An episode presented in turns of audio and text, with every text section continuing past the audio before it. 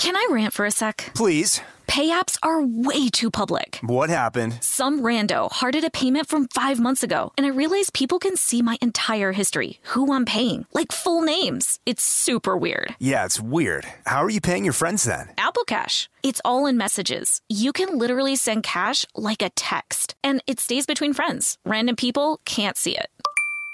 Did you just pay me a dollar on Apple Cash? Shh. Services are provided by Green Dot Bank, member FDIC. Terms apply. This podcast is brought to you by Kim Crawford Wines. Kim Crawford invites you to savor amazing with a chilled glass of New Zealand's finest, named in the Wine Spectator Top 100 list four times. Every sip of Kim Crawford Sauvignon Blanc is filled with tropical fruit flavors like passion fruit and citrus to help you experience golden hour how you see fit. Visit kimcrawfordwines.com to learn more and find Kim Crawford wine near you. Savor amazing. For those 21 and over, please savor responsibly. Constellation Imports, Rutherford, California. This episode is brought to you by PNC Bank, who believes some things in life should be boring, like banking. Because boring is safe and responsible, level headed and wise. All things you want your bank to be. You don't want your bank to be cool or sexy. Sexy is for 80s hair bands, not banks. That's why PNC Bank strives to be boring with your money so you can be happily fulfilled with your life. PNC Bank, brilliantly boring since 1865. Brilliantly Boring Since 1865 is a service mark of the PNC Financial Services Group, Incorporated. PNC Bank, a National Association, member FDIC.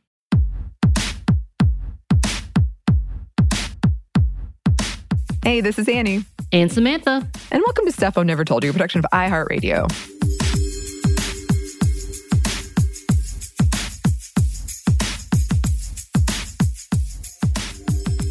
Yes. And we decided we needed to come back and revisit something. I'm, I'm going to put this, I'm going to taunt it a little bit. Uh, just because there's so much controversy, and you know, we love all of this stuff and we love watching new shows. But yeah, the season of And Just Like That is a Max original. Just finished. And by the way, this is not one of our sponsored content. This is just Mhm. us coming back to it. But just it finished up last week. So we decided we need to do a quick wrap up. And I say quick, and I'm not sure how quick it is, but Mhm. definitely a revisit of this season. Um, so uh, first and foremost, if you haven't watched it and are planning to or haven't finished it up and don't want any spoilers, put this on pause and then come back to us because we're going to go all into it. And Mhm. so, yes, spoiler alert. Ooh, that was a very serious spoiler yeah, alert. that that was the moment they needed to stop. So hopefully they did. Um, That was your stern voice. yes, that's my uh, nanny voice when I would be like, uh, no. So we did a run through of the first two episodes, uh, but here we are, and we have a few things to talk about. And uh, instead of trying to summarize the entire season, we're going to talk about this by characters and their journey in this new chapter. But before we begin, Mhm. because we're gonna go and i feel like uh annie you're like what's happening because i'm like we're gonna do this and you're like okay cool because you're very patient with me and i'm gonna I'll ask for what you would call their themes and all that but first before we go into that Okay. what did you think about this show slash this first season I I'm like hesitant because I feel people are, have such strong opinions on either side. I enjoyed it. I enjoyed it. I think it was it had, you know, its ups and downs. Some things were uneven, some things were awkward unintentionally, some things were intentionally awkward. but overall I did enjoy it and it was interesting for me because as we've discussed, I haven't seen most of the show before this. So I think that might be one of the reasons I was able to enjoy it more without being like, ah. right the diehard opinions are because they love the characters Right. in their uh, old ways and so they Mhm. can't see past that and I, I get Mhm. it because you build a character you trust that character to be as permanent as you would hope Mhm. and consistent. So yeah i definitely get that.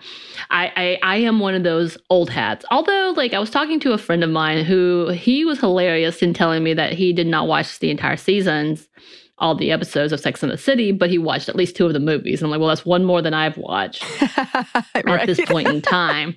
So I feel like he has a better heads up in that realm. Uh-huh. But uh, I did absolutely grow with these women. At one point, they were like 10 years older than me. And I was like, ooh, ah. And then it bypassed, and I was like the same age. And now they're back to being at least 10 years older than me, if not a little Mhm. more. So it felt very relevant. I feel like they gave it a little bit of a uh, like a leeway for me, like a roadmap, I guess.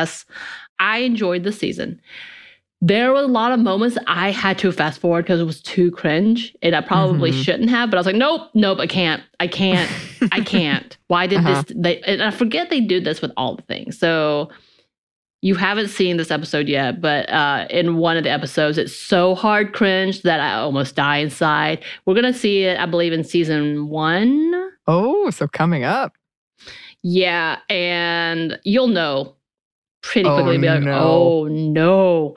So I'm just like, but they have a good throwbacks and they callbacks to it. So all of that to say. Uh, Mhm. But this season, uh, I know they did this on purpose because that's life. That's life when you really put yourself out there. There's so many cringe moments that you just want to hide under a rock. Mhm. or at least maybe make you feel better about yourself. I don't know because at least you didn't do that. Whatever it is, I they feel like did. all it does is make me think of a thing that I think is somewhat related to that. there you go. or that. Or Yeah. that. So yeah, let's get into it, and we're gonna go ahead and uh, start off with the biggest character because she is kind of, I guess, the forefront. Carrie, Mhm. of course, played by Sarah Jessica Parker. And by the way, I did notice that Sarah Jessica Parker was headlined as one of the main executive producers, but uh, both um, Cynthia Nixon as well as Kristin Davis were both also executive producers as well. So they are definitely all kind of uh, made their way up into it. Just an FYI. But what would you say Carrie's theme was in the season? I think it was Carrie gets her groove back. yeah. Yes, yes. Uh, I, I would say moving beyond death, love after death. Yeah. that would a more be my thing. serious way. Yeah, it, yeah, love after death. I mean, Mhm. It is right, she, right. She also like find you know find figure out this whole figures out this whole podcasting thing and you know I, I, I'm gonna say figures out with the very heavy quote fingers on Yeah. this because I'm like, what? What? Anyway, in all of this, if you had to describe her year Mhm. in five words, oh no. what would it be? So this whole th- the whole thing takes place over a year. hmm I feel like it would be one of those um inspirational paintings that I kind of roll my eyes at sometimes. like she lost, she lived, laughed. yeah, that was bad. That was bad. Uh, I yeah. love it. Well, you gave me a weird limitation at this. I suddenly. did. I did. And I was going to say Carrie is single again. Again. Mm. That's a good one. That's a yeah. good one. Yeah. Because that's kind of the whole trope of it. So let's get into her. After she lost big at the very beginning, now she's Mhm. trying to navigate her life again. And she is really good. The one thing that you're going to find about Carrie is she is very neurotic. And a lot of it, especially when it came to big, it just came back to her. She just she just needed to trump people. I really Mhm. it really irritated me towards season three or four, and I wanted to punch her in the throat. Even Stanford Okay. called her out. It was like, "Hey, this is not about you. It's about me." And she was like, "I'm sorry, you're right." Uh, Mhm. Which I think everybody was like, "Finally, my God, would you quit this?" Same thing with Miranda. Each one of them had to call her out, and be like, "Stop it." Uh, Right. Even though you are the main character, you're not always the main character type of Mhm. conversation. And yeah, we did. We had this here again, even to the point that she always talks about winning. I Mhm. noticed that a lot. Whether it's you know, I had the worst breakups. My husband died. Uh, I had the saddest story. Like she kept saying that Mm-hmm. throughout, and I do love Anthony's character, who's like, "You get one more time with me on that." right. like that. Yeah. That was quite delightful. I do want to point out that yes, they cut out the last Chris Noth scene Mhm. which was supposed to happen on the finale, but you hear his voice singing, and that's it. to be big, but they definitely, after all the accusations, were like, yeah, we need to go ahead and cut it out, which is a smart decision. Yeah. And I know that it's kind of a running joke, but the Peloton suffered a Hmm. lot from this. And then that he was in their ad Mhm. to like be like, no, he's fine. And then they pulled the ad. after Right. that. and then Whoopsie. Peloton's killed somebody else in another show. And- Succession, right? The big, another big show. I think it's billions. A Spoiler alert. Um, and then they like lost so much money, and now I think they've been sold. So this show had a huge impact on Peloton. I do want to say too, one of the things that I think in the last episode that really stuck out to me because we talked about how you know it opened with like grieving, and it was very I thought an accurate portrayal of how grief can look when she when the lamp kept coming on and she was like seeing this as a sign that big was trying to communicate to her from the afterlife or something i would do that too like right after my dad died even though i don't believe in any of that stuff right. but suddenly i was like this must have meaning it Yeah. must so Yeah. even though i don't believe in any of that stuff that totally made sense to me that you suddenly are like I don't know. Maybe they're reaching out to me. What are they trying to tell me? right. She's not at all like supernatural, super like any of that religious or any of that. And they all kind of talk about what happens after death to someone that you love. They do address that in that really pretty well, but like, people change. This is what I need. This is what I need right Mhm. now. And I think I've said that a lot about religion. Like, that's not necessarily for me. And, but I remember how important my faith was at one point in time. And it helped me, carried me through some rough points of my life. Do I go back and credit my faith for that necessarily? No, it was just what I needed at that point. And I think it's unfair for anyone to try to take that away from somebody as long as it's not mm-hmm. harming others.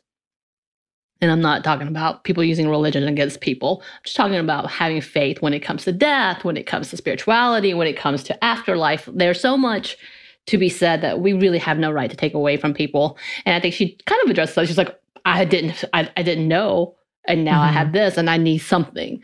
Um, And I Mhm. always think about that too, because we talk about that about children and how do you address that with kids, especially if you're not religious. How do you go about that? Um, Yeah. And me coming from a one-sided world where everything was religious to this, and I'm like, oh, that would be a hard one to explain for so many. Again, Yeah. I'm not. I don't think I'm, I'm more like a deist than anything else. Like I'm not completely non-spiritual. I don't know if I can ever really let that go, but there's a part of me that still believes in something bigger. Who knows Mhm. what that means? Uh, does that mean karma? Does that mean whatever? But yeah, I think she they do a good job in like having a small conversation and meaning a lot for people who go going through grief.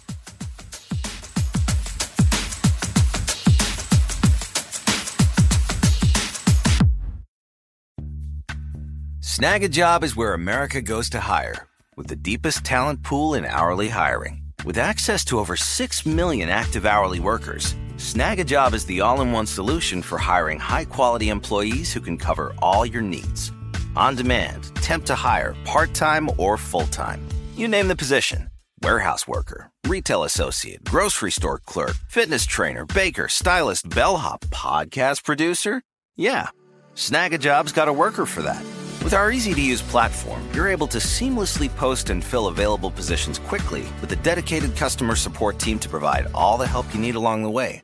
Kind of nice knowing you have a talent pool like that in your own backyard, right? Snagajob is the partner you need to keep your business running smoothly. So visit snagajob.com or text snag to 242424 to talk to an expert. Snagajob.com, where America goes to hire. This podcast is brought to you by Kim Crawford Wines. Life is busy. There are so many things on your to do list with so little time to do them. And you're always thinking about others' needs before thinking of your own. Trust me, we understand. Kim Crawford does too. That's why they're inviting you to experience Golden Hour, your chance to reclaim your time and laugh with your favorite people, play your favorite song on repeat, gaze outside your window and daydream about your wildest dreams, or celebrate your victories. No matter the moment, you can savor it all with a chilled glass of New Zealand's finest. As the number one ranked Sauvignon Blanc in the US, Kim Crawford has classic aromas of lifted citrus, tropical fruit, and crushed herbs to help you stay in a golden hour state of mind. Because golden hour is more than just time, it's whenever you want to savor amazing. Visit kimcrawfordwines.com to learn more. That's kimcrawfordwines.com to find Kim Crawford wine near you. Savor amazing. For those 21 and over, please savor responsibly. Constellation Imports, Rutherford, California. Tennessee just sounds perfect. Whether that's live music, the crack of a campfire, or kids laughing on an adventure. To start planning your trip, visit tnvacation.com. Tennessee sounds perfect.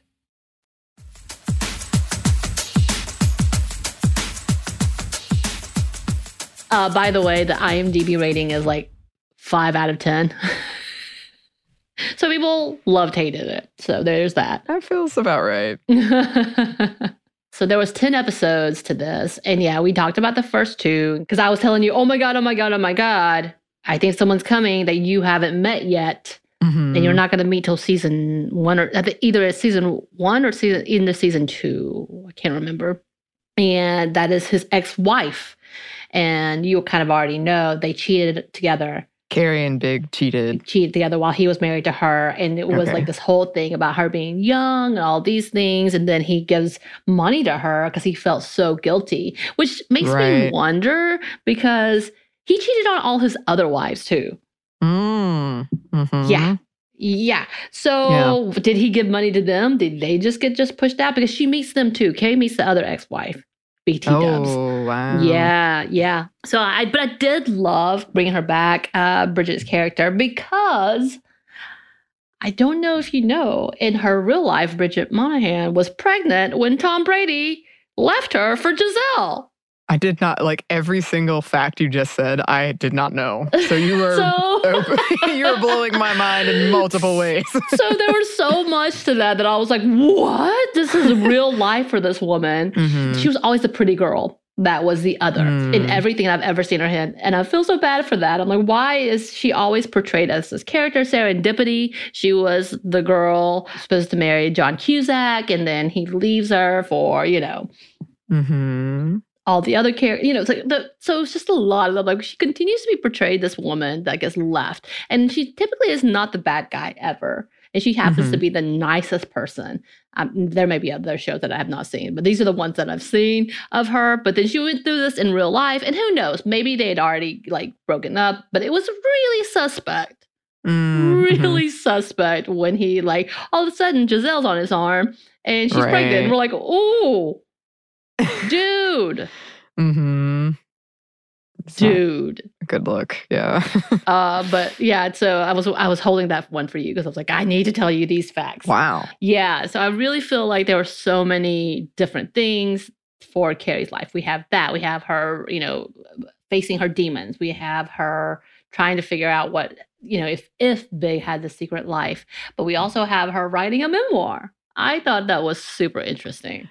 I did too. And I appreciated the the struggle with writing it and the struggle with the ending and it being too sad. It did kind of annoy me that they were like, go make your happy end, like find something to be hopeful about. Cause I'm like, if she's not there, then she's not there. You can still have a hopeful note of I hope to one day. Like I have hope that I she didn't have to actually go out and do it. on a date. I was just like, she could be on a site and look.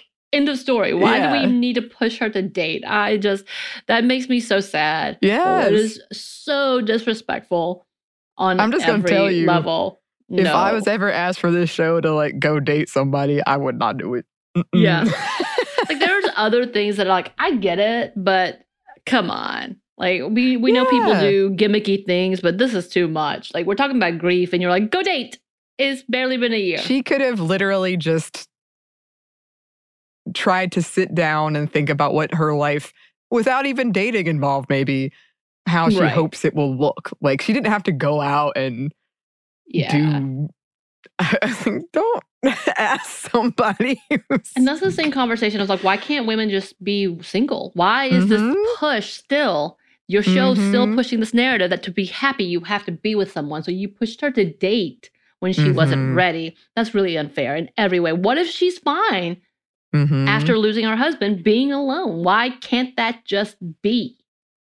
Yeah. And I think, and we talked about it in our widowhood effect episode. A lot of women have said after their husband dies, in this very heteronormative sense, that they just don't want, like, they're not interested in pursuing anyone else. And that's fine.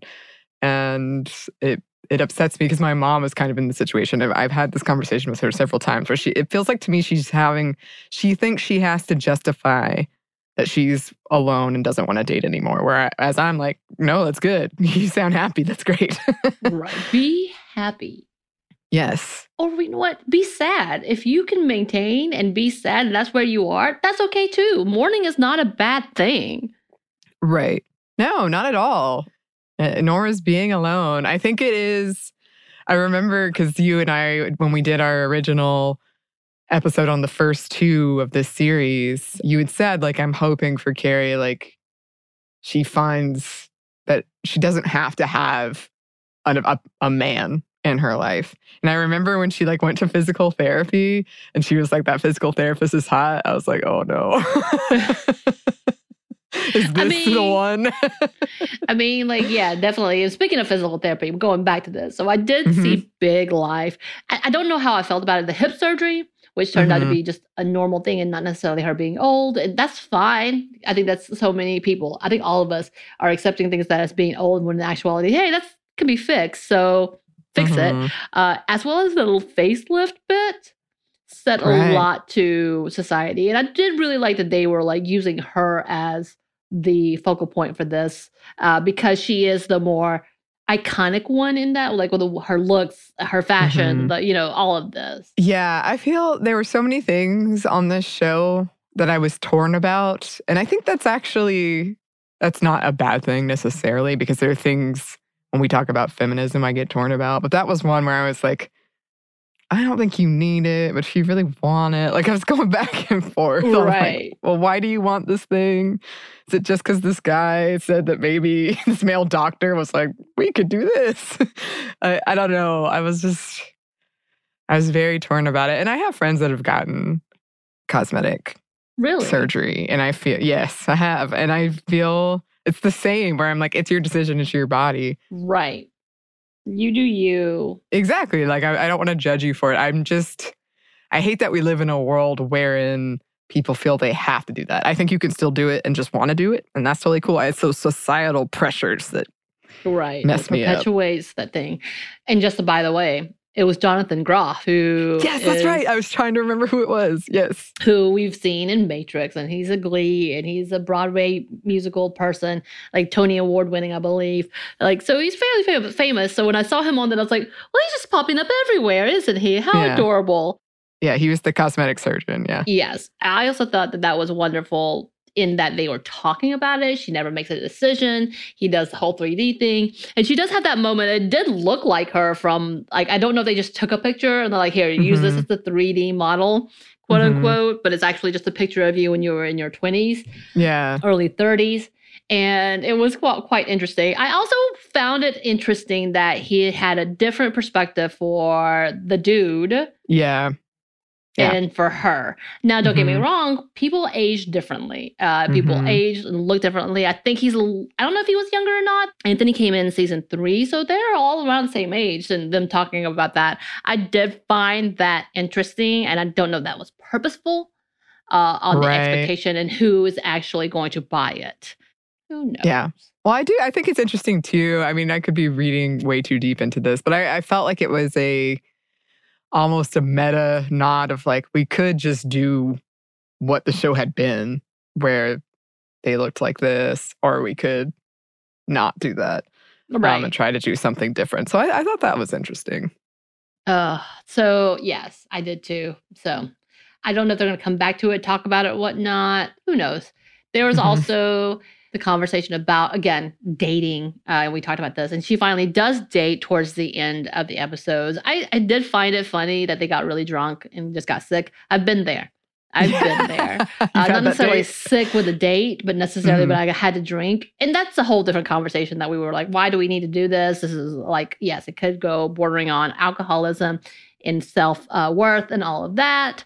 But I've definitely been like, I need a glass of champagne before I go and meet this dude. I need a Oh, shot yeah. of tequila before I need meet this dude. Because I was so, so nervous. Of course, Mhm. they were like, to get past this, we just need to be drunk. I Mhm. did find relatable Mhm. I did feel sad for the dude because I really want this one perspective to stop happening in TVs. He asked to kiss her. She saw Mhm. that and criticized it. Yeah. We need to stop that.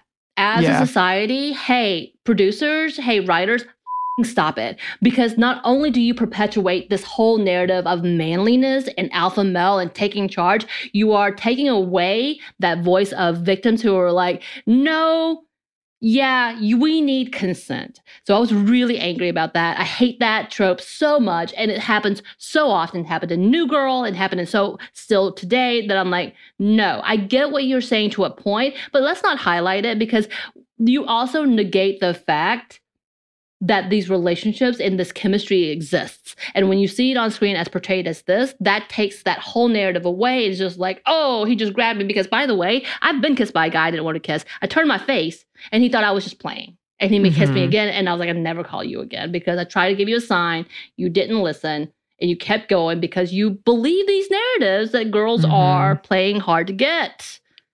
Yeah, and it adds to the the kind of like right wing news media being saying consent is taking all the romance out of Mm. relationship. Where that if somebody stops and checks in to make sure everything's cool, that that's not romantic. I happen to think that's extremely romantic. I think. I thought it was super sweet because he also was the one that went away from him Mhm. and said, I don't want, I can't do this right now. Yeah, no, I mean, in my head, like even if I, I feel like where they fell down is even if she didn't think it was romantic or sexy because she's still thinking about big or they didn't have chemistry, whatever. I thought that was like that was the only thing he could and should do. And especially after they've both been through this very traumatic things, like just checking in is a nice thing to do. It's what someone should do. Right. Like I just okay, yeah, that's just anybody for I know maybe we don't have many producers, big wigs out there, but if you are listening, please stop. Please stop. as a victim of uh, sexual assault, as a victim of uh, trauma and molestation, please stop. Yeah. Who can't figure out how to say it in my own words sometimes. Right. Right, right, right. And I think that's it's an important conversation even in there have been times where I don't know. And when someone asks me, I kind of like panic. But that I think the panic is part of the answer. Like, right. that you don't want no to, right but you now, don't you don't even feel like you can say no. Exactly. Exactly. So hello, The both of those no. things. yes. But that, that's the thing is like you say it's not romantic, but maybe you know the part of the thing is we still don't feel safe enough to say no. Exactly. But if I would, I I've always appreciated, you know, when someone is like legitimately, honestly asking and clearly wants to know. And I think that's just very, very. I'd say sweet, but it should just be the norm. It feels very Uh, respecting sweet, boundaries it should be the norm. Yeah, yes, It shouldn't have to be, but it is because that is where we Mhm. are. Mhm. But yeah, I did find that interesting that she did this, decide to do this. The sites, I was like, okay, here we go. Let's let's go. They didn't really talk too much about what site she's on. Mhm. I, I was wondering. I'm not gonna lie. As a person in the past, I was like, there are so many dating sites. Which one did you did you use the uh, really fancy one that you had to be on a wait list for a year? Yeah. yeah, that was that was interesting just to wonder about her being out and about on the dating sites because the show is just the the original show is from such a different time frame, different Right. period of dating. So that was interesting to see these kind of like modern updates to what dating looks like. I would love to see Sam on Tinder. oh my gosh. That is a show in itself. Mhm. Speaking of, I feel like one of the biggest life changes that I've seen in this show would have to be Miranda.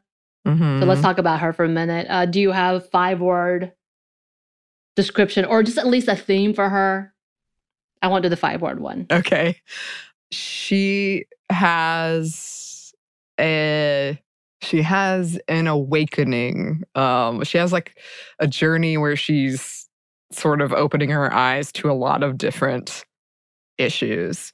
I don't want to describe it as a midlife crisis, but it's a midlife reevaluating. Yeah. Maybe she's coming into herself. So the one of the Mhm. big like there was a lot of controversy in this. It wasn't so much Carrie. It was a lot to do with Miranda, a lot to do with Che, a lot to do with Steve. And we're going to talk about all of those right now because I, I found it interesting. Of course, we know that Miranda decided to be a student. She left, and her reasoning was after the Me Too march or the Women's March, after the election, she wanted to do something bigger. And by the way, she was a partner in a giant, giant law firm making a lot of mm-hmm. money. And we've seen her work her entire Sex in the City life. I'm going to leave that Mhm. to this point. And she Mhm. was one of the ones who was like talking about not being ashamed for being a woman who makes money and is able to afford things on her own. And they're like, Amen, you do you. Mhm. So now we see her stop, and she is now coming into becoming a student again. Really cringe moments uh, with the professor, which literally comes into them being close friends and confidants to each other. I felt that was a little weird. I know they were trying to bring in some more uh, storylines with the professor, but still Mhm. kind of odd. Um, I do love that the narrative with that storyline was the professor didn't want to have children Yeah. um, and going back and forth about what was best for her and marriage. And by the way, that was Yeah. also another storyline for Charlotte. So Charlotte had that storyline in which she wanted desperately to have children. The husband Mhm. didn't care. And so Yeah. we see the flip role. I did like that. I did I did like Yeah. that narrative being what it was. It was really interesting to see the and, and we'll talk about this later. I think um, the dual characters, uh, the new character with Charlotte, Lisa Todd Wexley. You know the the comparison of the two of them, and I don't know like if that was purposeful. I don't know what that looks like. I will say it did feel real off. Like they were really trying to be relevant when it comes to black women being part of the community and part of the conversation they still felt like side characters and they were still side characters which was really interesting because lisa was originally introduced as if she was going to be one of the four Mhm. and i feel like yeah that i don't know how i don't know if this could have been an easy transition or not Mhm. that's a whole different thing. We'll talk about that in a minute. But if Nya as well, she was never introduced as uh one of the one of the new you know sets, but she has become her own plot line, her own storyline in it, and I think it was a good narrative.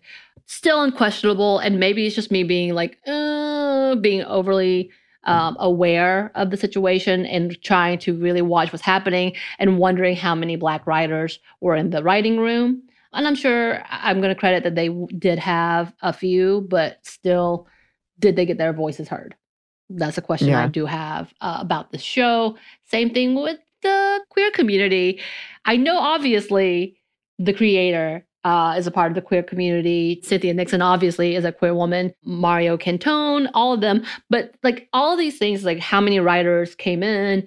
Did we try too hard? Because I'm not going to lie, uh, the character of Che, who uh, is a non binary queer person, and they call themselves a narcissist, and they don't really put uh, Miranda into the narrative as much as you think, even though they say they're in love with her. So it's kind of like, okay, what? When they make the announcement they're moving to California, they do it in front of everyone without actually talking to them privately and leaving the next week. Like it's just this Mhm. really weird level like, hmm.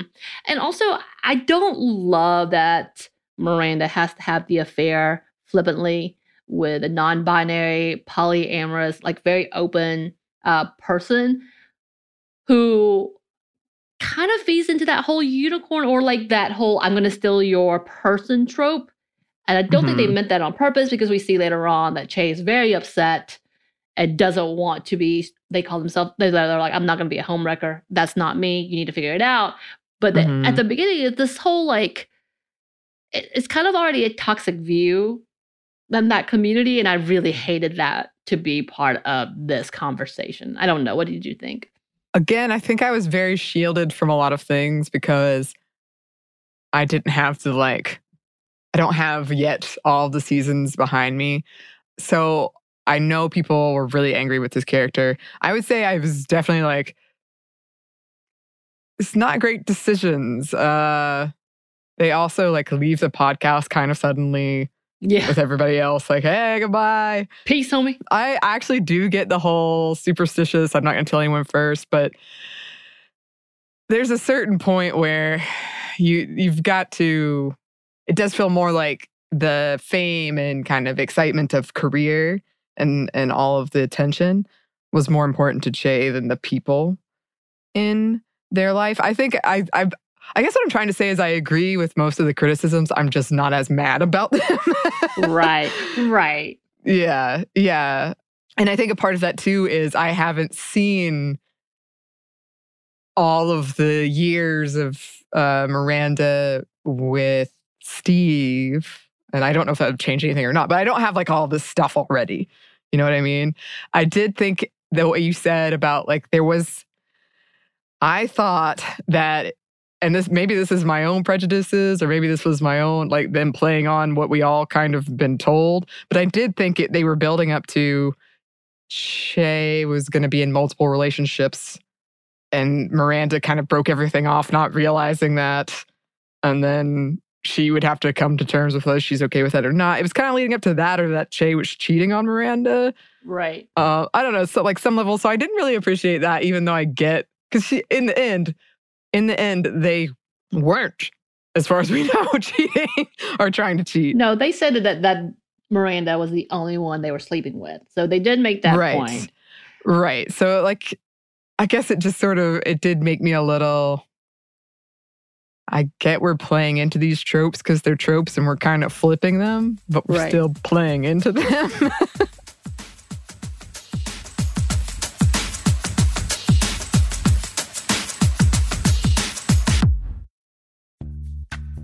Snagajob is where America goes to hire, with the deepest talent pool in hourly hiring. With access to over 6 million active hourly workers, Snagajob is the all in one solution for hiring high quality employees who can cover all your needs.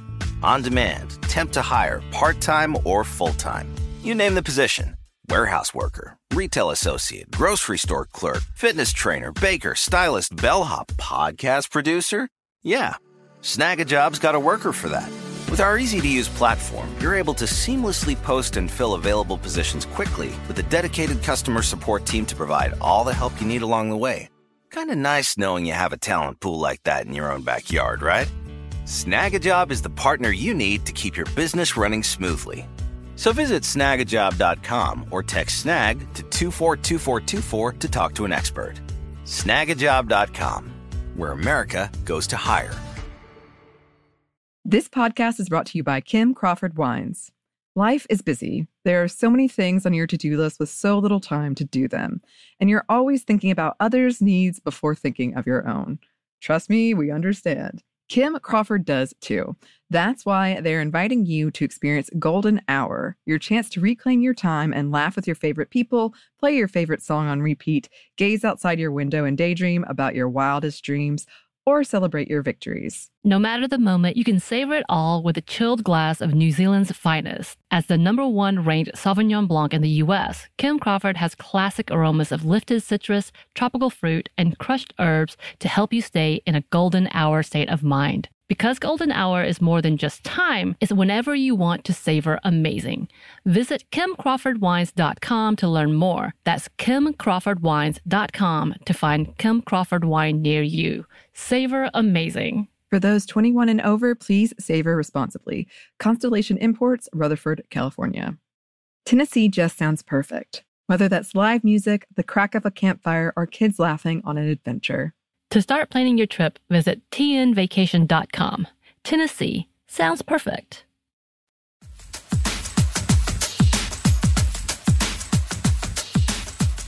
So, back to Steve. That was a big thing. So, Mhm. you haven't seen all of this yet, but it was, as Steve said, he broke up with her because he felt like he wasn't enough. And then they got back together. And then she Mhm. broke up with him because he was too he wasn't enough. Like he wasn't getting his life together. And then they had a child together because they had pity sex essentially. And then it came to, oh, we do love each other, let's do this. So it was this whole build up, build up, build up. So that's the awkward part. Is like, yeah, okay. It's one thing if you got stuck in a marriage um, Mhm. way back when, and you just felt stuck. Uh, Mhm. But it was this whole back and forth, and Miranda has never been tied down. They were going to have the baby. They had the baby outside of marriage. They weren't in a relationship. She was dating someone completely different. Okay, end of story. So it kind of was like, all right, you built this up to be him being the love of her life hmm again, and then uninhibited as an adult, really not caring about sexuality, not caring about any of that. As in fact, we saw the episode where she says, Yep, not gay, when she tries to kiss a Mhm. woman. That would have helped her career. So it's kind of all of Mhm. these things that I'm like, okay, these are these don't lay out. Have watching just that, and, and but again, you can be madly in love with someone, but things change. And I think that's the one thing that they did do well enough that um, people are still angry about is that Miranda doesn't say she's a lesbian. She never says I'm out. Uh, She never says she's queer. She says I love Che. hmm End of story. They make me feel completely different and completely new, which could be a whole different thing of like, well, this could be a crisis in itself. But that doesn't mean you're not unhappy and maybe things do Mhm. need to change. Because as you say, like things have changed and you're in a stalemate and you want something different than what he wants in the Yeah. story. I didn't love the whole Steve saying that he's not going to find anyone else. I wanted him to find someone else because he is an endearingly sweet man. Don't get me Mhm. wrong, he cheats on her at one point. Ooh. That's another conversation. So Oh. all of that to say is like there's this back and forth on that as well. So Mhm. Steve got played dirty. I did like that he finally get to, got to tell her everything. It, Mhm. I, I feel like there should have been a little more turmoil in a in a life that built so hard. Um, and for him, it was obviously more so than her. Maybe Yeah. they're saving it up for the next season if it gets renewed. Who knows? But there was a lot of conversation and a lot of anger about that, and I get that because of all the guys on there, Steve and Harry are the ones that you want to root for. Yeah, this is it's really interesting for me because I am a firm believer that it totally totally sucks, but sometimes people just don't feel the same way about each other Right. and that sucks change. because you want people to be happy. Like you want Yeah. them if someone loves you and I've been in this relationship, someone loves you and you don't love them back and maybe you want to love them back and maybe you try to convince yourself you love them back but sometimes you don't and that's sad because you might like each other you might even like really care about each other it's just not the same Right. and i get why people are pissed about that because it sucks It does. It hurts, but it's also Yeah. real. Like I get what they're saying when they see the character and they're like, "You built this character up to be this," and they did. They did, and then they significantly changed it. But that also Mhm. does happen. That does Mhm. happen. Another big criticism in the show was her alcoholism, and it was Mhm. really interesting. I will we called so much of this samantha we called so much of this in our first like what we thought would happen we nailed it so yes, please talk about this. Yeah. So at the very first few episodes, Samantha and I were like, huh.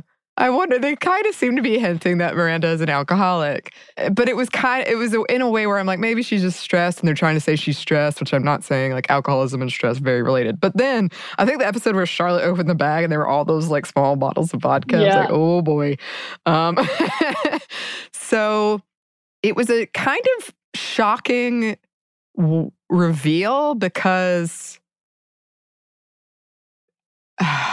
basically Che and Miranda had sex in Carrie's kitchen while Carrie had just was recovering from surgery. So your mind was kind of like on that. right. And Miranda was high and drunk at the time. So I guess like in my head, that was the big focus. And then at the end, Miranda realizes she'd been drunk ordering books on how to quit drinking. Um, or at least one book on how to quit drinking as a woman. Which, by the way, I thought was how to quit your job as a woman. I totally misinterpreted that. But anyway, so she like pours out all the alcohol and says, you know what? I, if I have a pro, she told Carrie, if I have a problem, you know I can stop.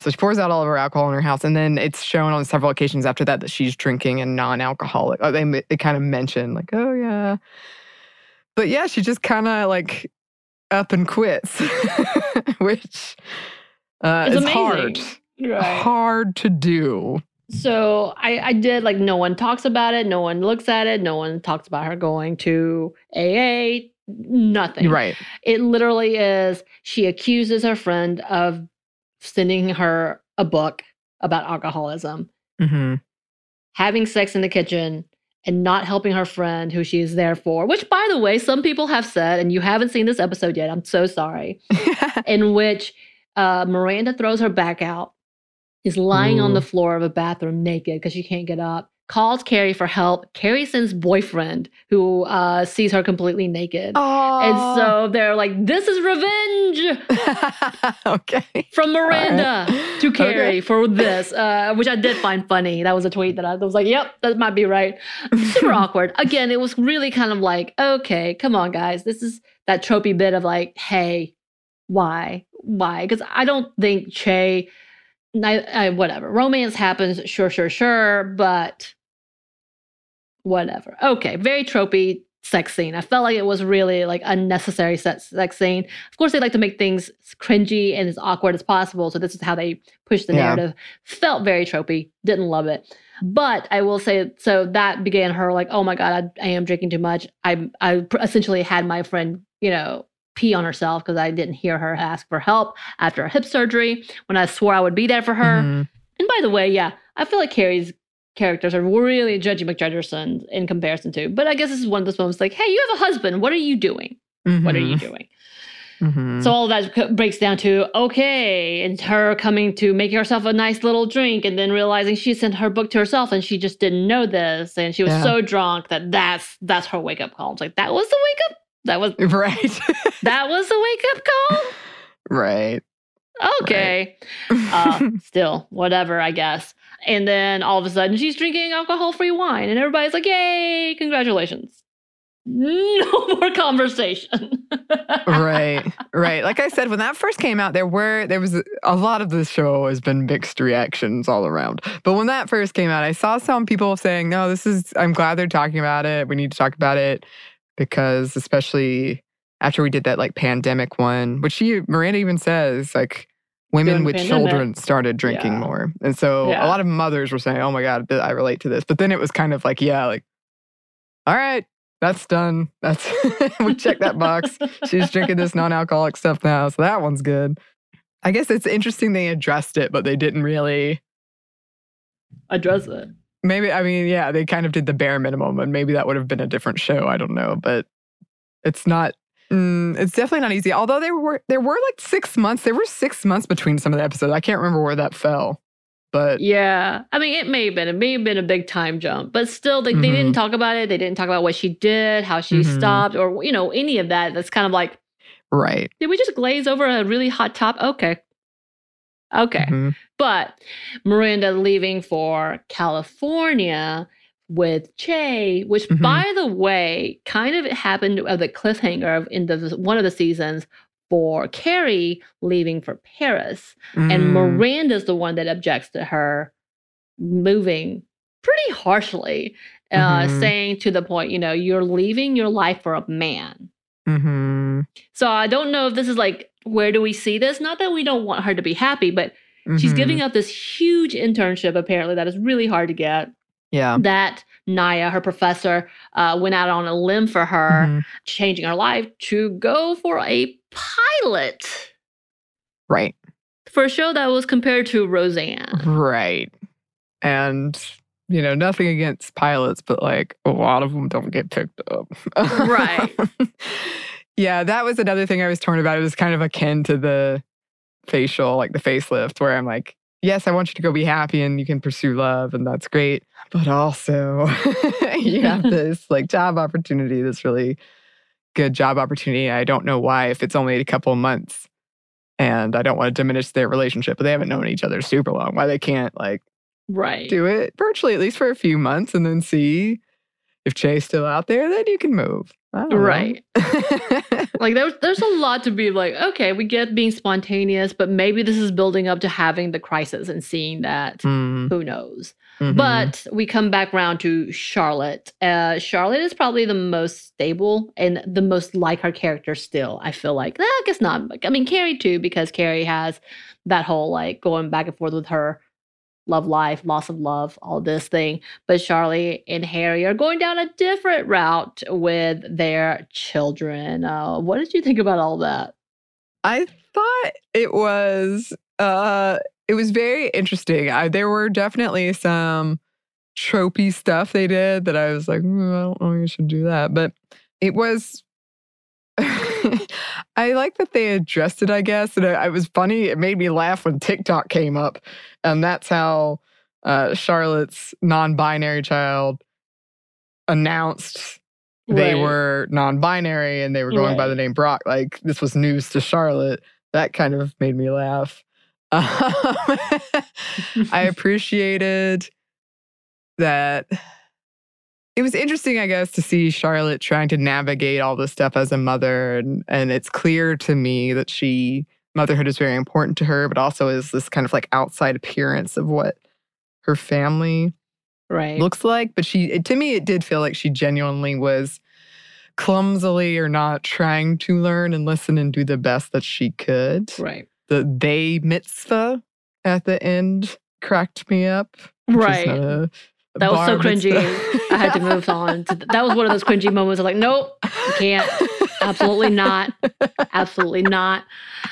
Yeah, I found it interesting that she was so aware mm-hmm. of everything and so delicate to everything, but her last straw was the tampons. Right. Like she lost it over that. I'm like, wait, wait, wait. You're gonna be okay with the fact that you just threw thousands of dollars for this party for your girl to become a part of like a ethnic custom for her family that she has poured herself into but she's not okay with her the girl freaking out about losing a tampon in her vagina. What? I felt like that I don't know if they meant to do this the writers but I felt like it was a you know building of oh my god I have all this stress but also she's on her period. because I don't know, people don't know, but the the big reveal, Charlotte thought she'd been through menopause, was not gonna have a period again. Wears she was wearing these like white overalls, was trying to tell her daughter Lily, like, figure this tampon. Like she was very patient for a long time, but then she finally reached in and was like, You gotta figure this out by yourself. Kind of storms away. And as she is uh, bleeding once again. So I don't know. I I'm not really sure what they were trying to if it was yeah. like just a very stressful thing or if it was supposed to be like a commentary on her period emotions in quotes.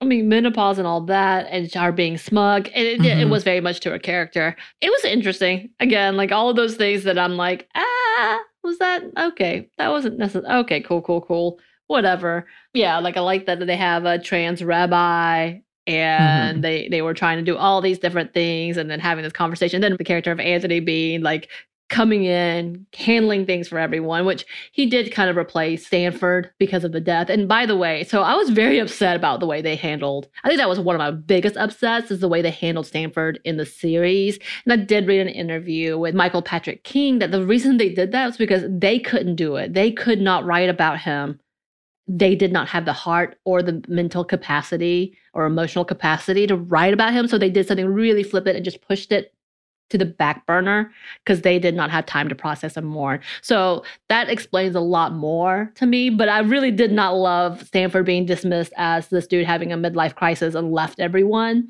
Mm-hmm. He, he's never been that self righteous in any way. Like, so I, I, felt like that was a whole different conversation between the two of them. I thought Anthony would have been the one that that would have left Stanford and be like, I'm done with this, because mm-hmm. he was very judgmental of Stanford from the jump.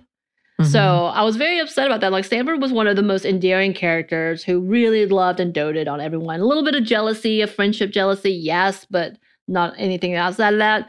But understanding that they they were so heartbroken after his death they just couldn't yeah. even address it. That made a lot more sense to me. So I did appreciate that they were very forthcoming. And that made me like appreciate what they were doing as much as they could yeah. with that. But I do feel like we were lacking a little bit. But but uh, the character of Anthony tried to pick up some of that with a very heavy-handedness uh, to it.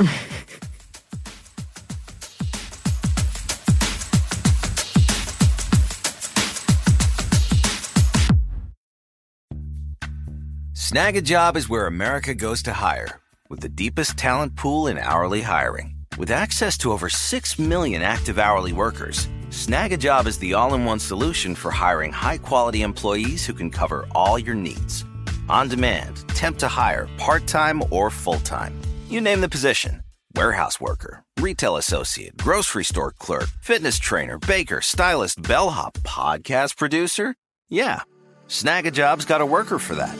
With our easy to use platform, you're able to seamlessly post and fill available positions quickly with a dedicated customer support team to provide all the help you need along the way. Kind of nice knowing you have a talent pool like that in your own backyard, right? Snagajob is the partner you need to keep your business running smoothly. So visit snagajob.com or text snag to 242424 to talk to an expert. Snagajob.com, where America goes to hire. This podcast is brought to you by Kim Crawford Wines.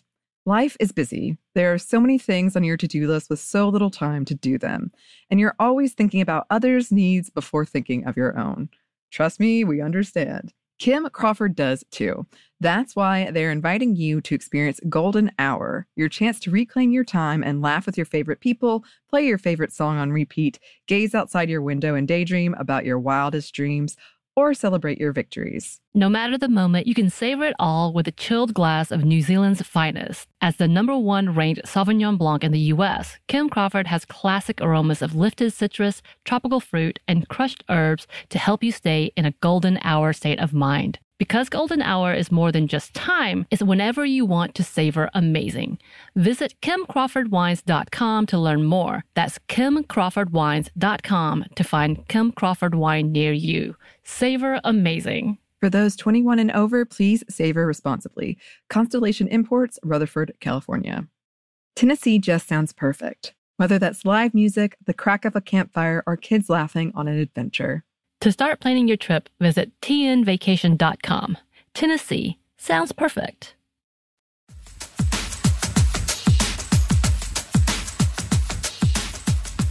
There's a few other things I didn't want to talk about. Again, like I don't know if Lisa Wexley's character was intended to become the new Samantha or not, or just be the secondary character for Charlotte. Again, I know that they were trying, but I don't feel like marginalized people were as represented as well as they could have. I don't know if they could have, or if they just really tried and add, tried to add too much and became too tropey because they were doing too much. I don't Mhm. know. I think that's Mhm. something that's like if I had to grade it, I would grade it a C Mm-hmm. for that. If I had to grade for like life experiences, I would grade it a B. I think that I think I absolutely like A minus B plus because I think it does hit to that, and that includes the relationship with Sam and them communicating again. Like it does. It's a slow build when you fall off.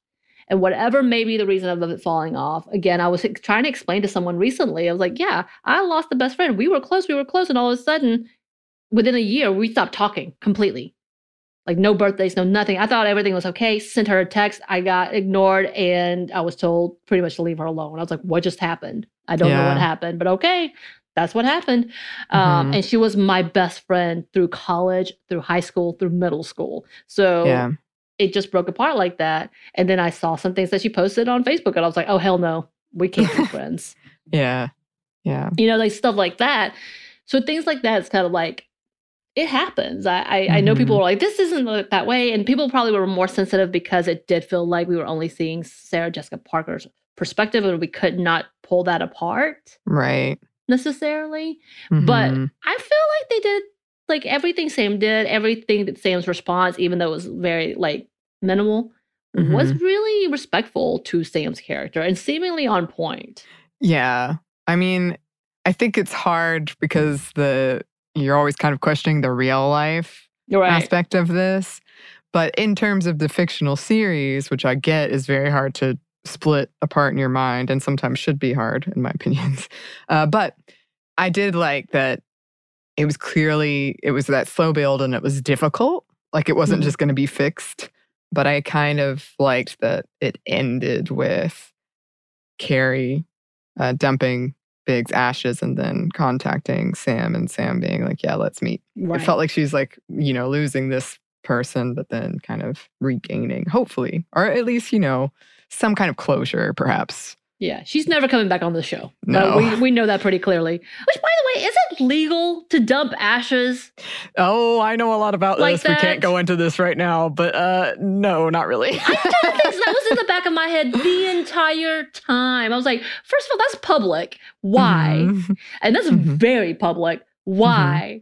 And she was in that dress that's like, Yes, yes. And I get it's supposed to be romantic and all of that, but I'm like, maybe do like small, a small Mhm. little handful. yeah, yeah. This seems really No. illegal. If people don't know, you can't just do that generally. Uh, Okay. I'm sorry to kill that moment. The entire time I was watching that, I was like, wait, is that even legal? It, in some places it kind of is, but generally you should at least check. At least check. I had a friend I went through this with a couple years back. it's there's more rules around it than you might think, or perhaps you probably already know. Uh, Yeah.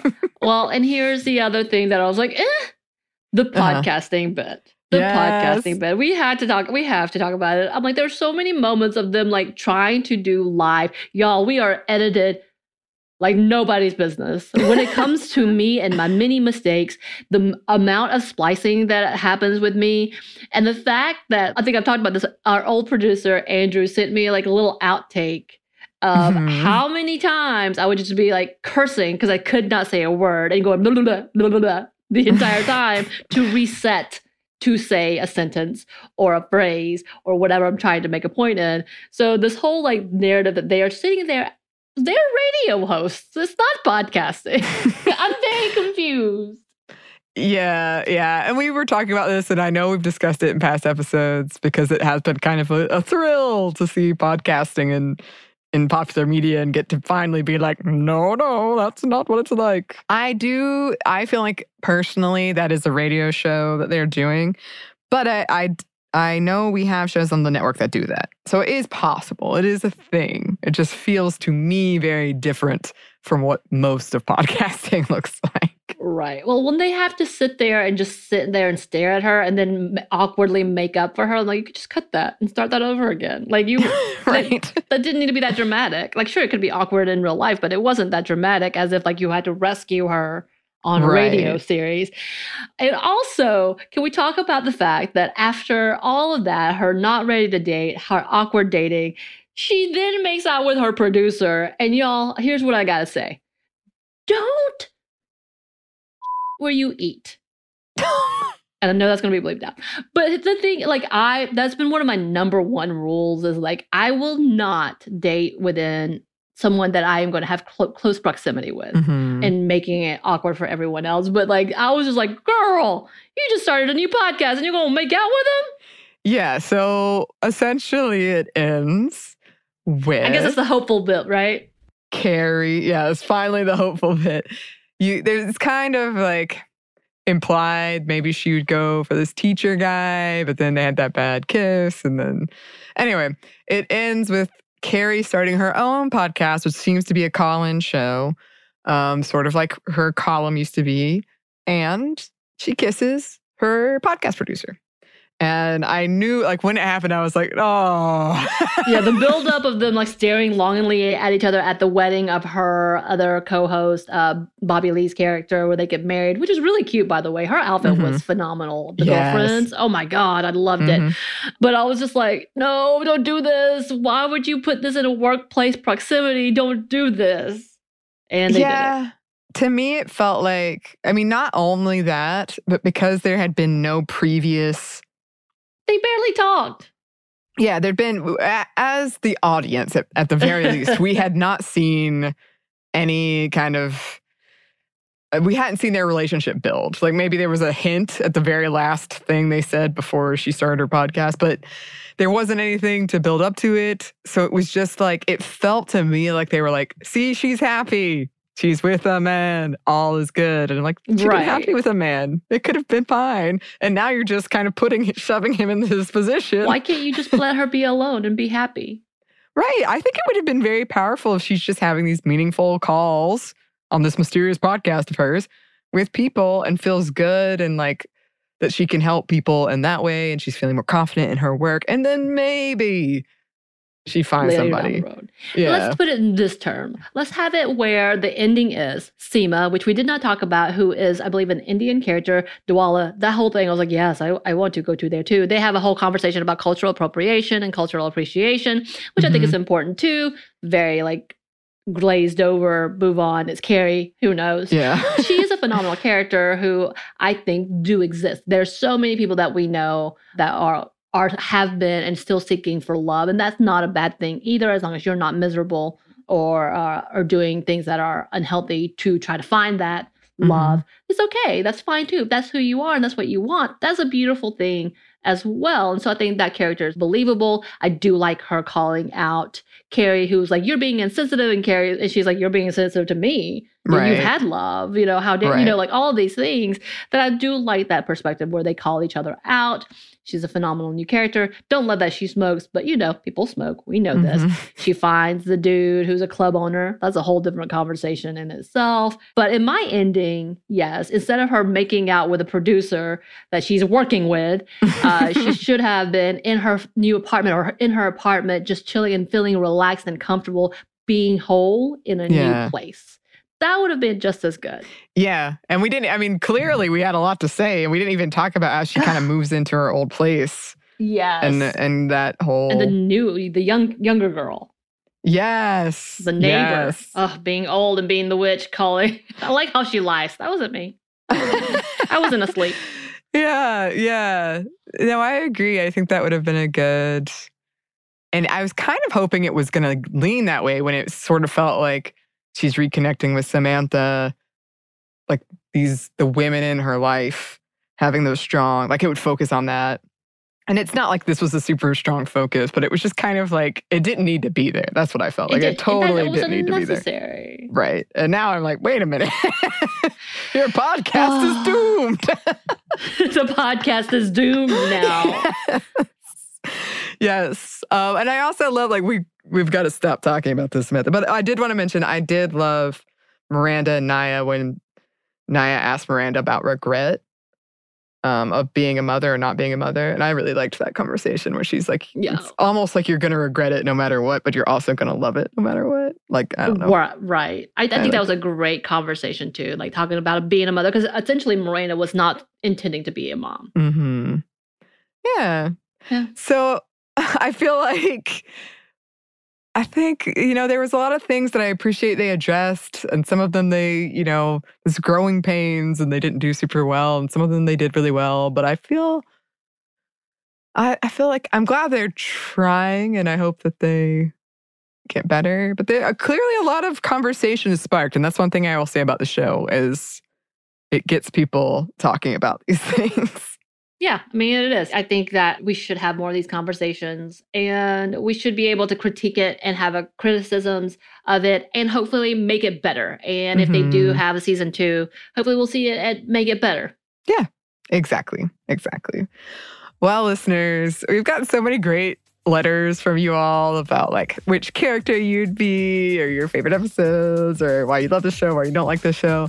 So please keep those coming. You can email us at Stephanie at momstuff at iheartmedia.com. You can find us on Twitter at momstuffpodcast or on Instagram at stuff mom never told you.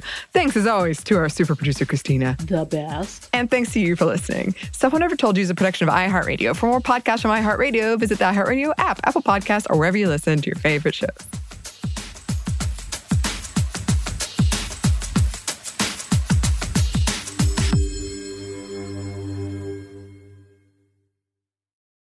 This podcast is brought to you by Kim Crawford Wines. Kim Crawford invites you to savor amazing with a chilled glass of New Zealand's finest, named in the Wine Spectator Top 100 list four times. Every sip of Kim Crawford Sauvignon Blanc is filled with tropical fruit flavors like passion fruit and citrus to help you experience golden hour how you see fit. Visit kimcrawfordwines.com to learn more and find Kim Crawford wine near you.